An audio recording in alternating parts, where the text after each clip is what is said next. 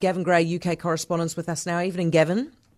Hi there, Heather. This arrest of a sitting M P in the Tory party sounds like something out of Netflix, doesn't it? Yes, I'm afraid the House of Commons reputation is being shredded on an almost weekly basis at the moment with the conduct of those inside. Now, the police in London have confirmed only that a man is in custody over allegations dating back to between two thousand two and two thousand nine.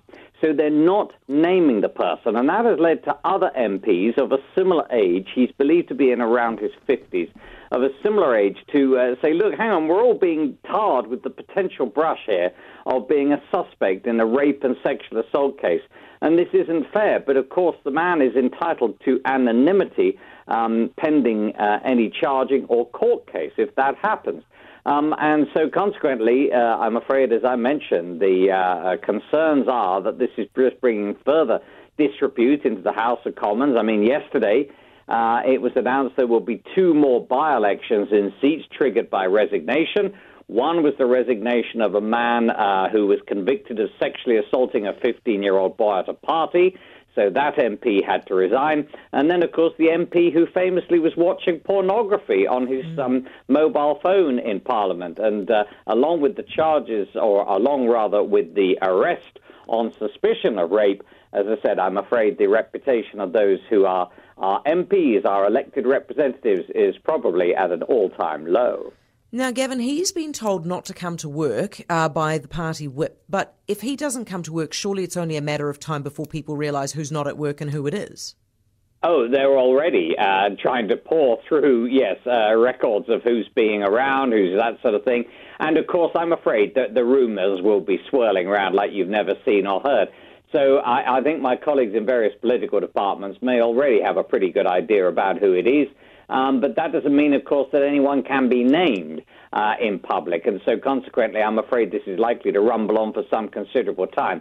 But yes, what they've effectively said is that that person can't come into the Houses of Parliament. Um, and uh, basically the Conservative Whip's office, so they're responsible for party discipline, say that they have asked the M P to stay away until this investigation is cleared up. Gavin, what has brought on these changes for North Ireland uh, past, post, post-Brexit? Well, uh, basically, there were some council elections uh, at the start of May, and there were also elections to the Northern Ireland Assembly. This is the sort of uh, self-governing body that they have. But uh, the party that lost most seats, the Democratic Unionist Party, is a supporter of uh, that part of the U K remaining in the U K, and the party that won more seats wants to join Ireland, the Republic of Ireland. Um, and now what we're having is a big fight over trying to get the Assembly to get back to work, with the party uh, that lost refusing to take part, and that means under the uh, peace process that the whole thing doesn't actually happen. Nobody sits in the Assembly unless both of those main parties agree to take part.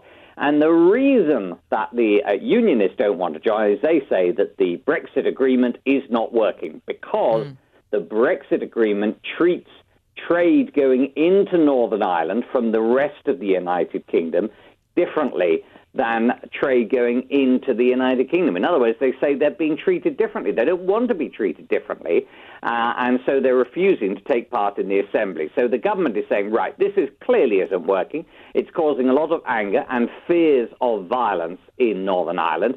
And so what we're going to do is have to make new laws to change the Brexit deal. If we have to do it, we would do it unilaterally on our own without the agreement of the E U. The E U has come back and said, if you do that, you're breaking international law, and we could well end up in a big trade war with you. Uh, the government is saying, no, we've taken advice, we're tinkering with the agreement, and that tinkering remains within international law. Suffice to say, this is an unexpected Brexit dividend, or perhaps it was expected, actually, Heather, mm. and perhaps the government knew all along that even though they signed that bit of paper, the Brexit deal, they knew it would have to be changed later. Feels like it's going to get really sticky there. Gavin, thanks so much. Gavin Gray, U K correspondent.